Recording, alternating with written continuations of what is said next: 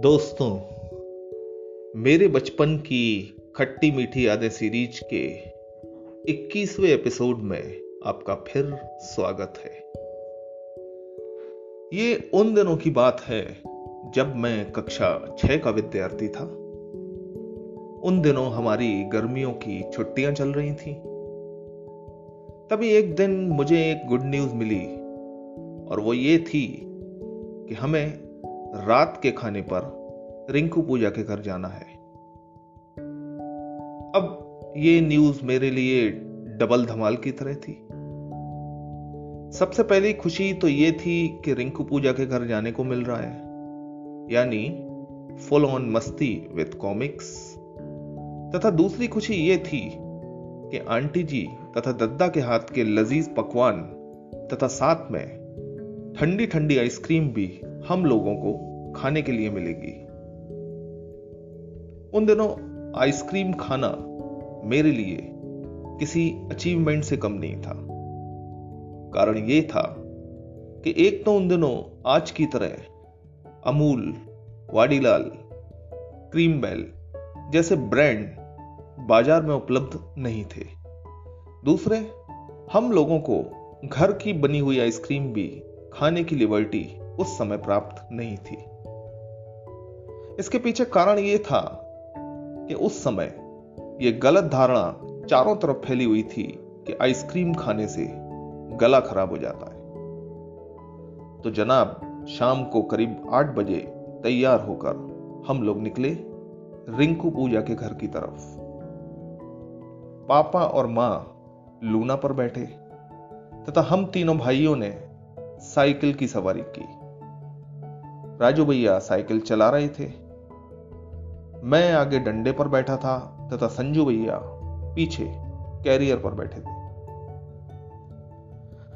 मुझे याद है जब हुजरात रोड की चढ़ाई चढ़ाई आती थी, तब संजू भैया को साइकिल के कैरियर से उतरकर साइकिल के पीछे पैदल पैदल भागना पड़ता था। खैर, शीघ्र ही हम लोग रिंकू पूजा के घर पहुँच गए। घर पहुंचकर हमने देखा कि चाचा जी का घर बहुत साफ़ सुथरा तथा चमचमा रहा था। शायद हम लोगों के डिनर के उपलक्ष्य में उसे चमचमाया गया था। चाचा जी ने ड्राइंग रूम में हल्की हल्की आवाज़ में रिकॉर्ड प्लेयर पर मधुर संगीत की तान छेड़ी हुई थी। चाचा जी के घर के सभी सदस्य अच्छे से ड्रेसअप होकर हम लोगों के स्वागत में तैयार थे। सभी लोग हँसते मुस्कुराते हुए आपस में एक दूसरे से मिल रहे थे। मैंने भी अपने चेहरे पर एक गोल्डन जुबली मुस्कुराहट चिपकाई हुई थी। तो शुरुआती मेल मिलाप के बाद मैं और संजू भैया रिंकू पूजा के साथ उनके कमरे में पहुँचे। संजू भैया और रिंकू व्यस्त हो गए गपशप में। और मैंने पूजा के साथ पढ़ना शुरू कर दिया मधु मुस्कान तथा लोटपोट के ताज़ा अंकों को। करीब नौ बजे आंटी जी हमें बुलाने आई खाना खाने के लिए। हम लोग खाना खाने के लिए डाइनिंग टेबल पर पहुँचे। पापा, चाचा जी तथा राजू भैया ने पहले से ही एक एक कुर्सी संभाली हुई थी। मैं, रिंकू और पूजा बची हुई तीन कुर्सियों पर विराजे। संजू भैया के लिए एक मूड़े की व्यवस्था की गई। माँ और दद्दा किचन में खाना तैयार कर रही थी, तथा आंटी जी हम लोगों को खाना सर्व कर रही थी। खाना सर्व करने के दौरान मेरी उस समय बाछे खिल गई जब आंटी जी ने मेरी कटोरी में दही परोस दिया। मैंने सबसे नज़र चुकाकर चुराकर जब संजू भैया की तरफ़ देखा तो उनके चेहरे पर भी उसी तरह की खुशी के दर्शन मुझे हुए। यहाँ मैं ये भी बताता चलूँ कि हमारे लिए उस समय दही खाना भी वर्जित था, कारण दही से गला खराब हो जाता है। उस समय पापा हम दोनों को कभी भी दही खाने को नहीं देते थे। उस दौर में दही का दर्जा हमारे लिए किसी स्वादिष्ट पकवान की तरह होता था। तो जनाब, आंटी जी ने जब हम दोनों की कटोरियों में दही परोस दिया तो हम दोनों को ही इतनी खुशी हुई, मानो हमारी लॉटरी निकल आई हो। किंतु हमें यह डर भी सता रहा था कि कहीं पापा खेल न बिगाड़ दें। इसीलिए हम दोनों ने पापा की निगाह से बचने के लिए अपनी अपनी दही की कटोरियों को अपनी हथेलियों से ढका हुआ था। किंतु पापा की तेज नज़रों से कुछ भी बचना मुश्किल ही नहीं नामुमकिन था।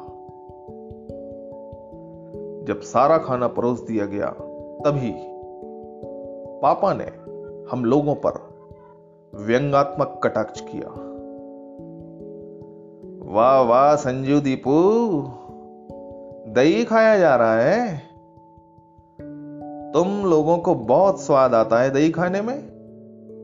यानी अब गला खराब करने की पूरी तैयारी है जनाब की।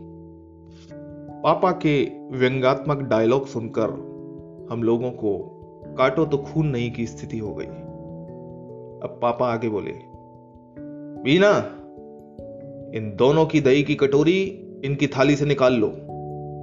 ये दोनों दही नहीं खाएँगे। सुनकर आंटी जी हमारी तरफदारी करते हुए बोली, अरे भाई साहब, खाने दीजिए ना। कुछ नहीं होता दही खाने से। और वैसे भी ये बिल्कुल ताज़ा तथा मीठा दही है। अब आंटी जी की हमारी इस तरफदारी से हम खुशी से झूम उठे। किंतु ये खुशी कुछ ही सेकंड की थी। पापा बोले, यदि तुम्हारी इतनी इच्छा इन लोगों को दही खिलाने की है तो ऐसा करो, जितना दही इनकी कटोरी में है, उतना ही दूध गर्म करके इनकी दही में मिला दो। अब पापा के इस विचित्र आदेश को सुनकर हमें इतनी बेइज्जती महसूस हुई मानो भरी सभा में। हमारे कपड़े उतार दिए गए हों। अब बेचारी आंटी जी भी पापा का विरोध नहीं कर पाई।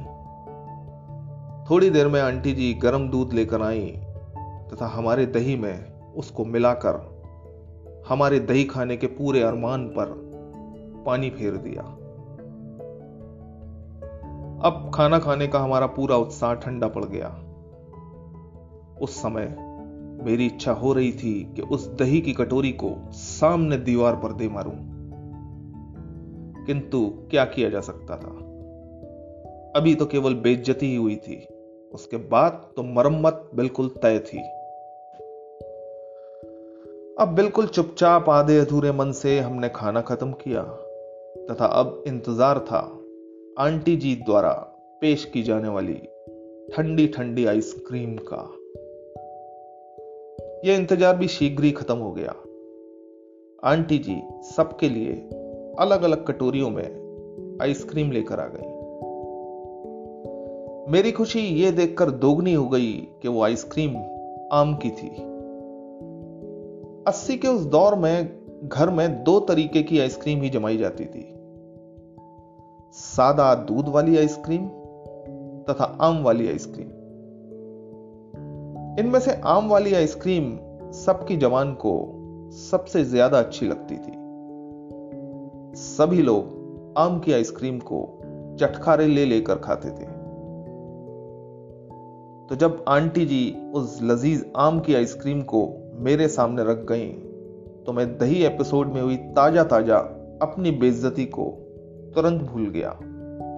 तभी पापा की रौबदार आवाज़ ने जैसे मुझे नींद से उठाया।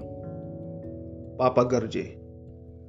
अच्छा तो अब तुम लोगों ने आज पूरी तैयारी कर रखी है अपना गलाब खराब करने की?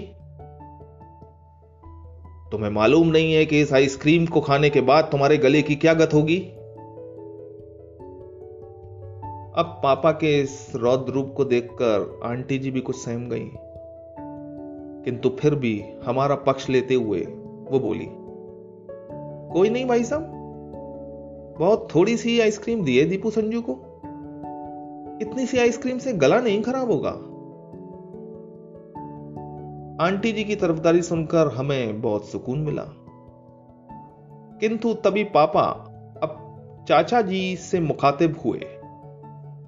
गिरीश, यदि तुम्हें इनको आइसक्रीम खिलाने का इतना ही शौक है तो तुम इनके गले के लिए साथ में पाँच दिन की दवाइयाँ भी पर्चे पर लिख कर दे देना। सुनकर चाचा जी मंद मंद मुस्कुराते रहे, किंतु कुछ बोले नहीं।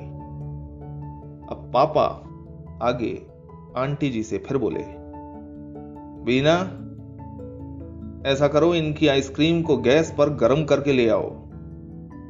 तथा जब आइसक्रीम पिघलकर दूध बन जाए, तब इन दोनों को तुम आइसक्रीम खिला सकती हो। पापा के इस हाकारी तथा चौंकाऊ डायलॉग को सुनकर ड्राइंग रूम में एक मिनट तक सुई पटक सन्नाटा छा गया। इस सन्नाटे को तोड़ते हुए आंटी जी आगे बढ़ी तथा पापा के आदेशानुसार हमारी प्यारी आम की आइसक्रीम को दूध में बदल कर ले आई तथा हमारे सामने पटक गई। अपने इस अपमान के बाद मेरी इच्छा हो रही थी कि सामने दीवार पर अपना सिर दे मारूं। किंतु क्या किया जा सकता था? अब सन्नाटे के बीच संजू भैया तथा मुझे छोड़कर बाकी सभी ने आम की आइसक्रीम का लुत्फ उठाया तथा हम दोनों ने उस आम की आइसक्रीम को कड़वी दवाई की तरह पी लिया। हम शायद दुनिया के पहले बच्चे थे जिन्होंने आइसक्रीम को खाया नहीं था। बल्कि गर्म करके पिया था। अब खाना समाप्त करके हम दोनों जब सोफे पर सर झुकाकर बैठे थे, तभी चाचा जी ने अपने रिकॉर्ड प्लेयर पर यह बजा दिया। कहाँ तक ये मन को अंधेरे चलेंगे उदासी भरे दिन कभी तो ढलेंगे। ब्लूटूथ डिस्कनेक्टेड कहाँ तक ये मन को अंधेरे चलेंगे उदासी भरे दिन कभी तो ढलेंगे। कहाँ तक ये मन को अंधेरे चलेंगे उदासी भरे दिन कभी तो ढलेंगे।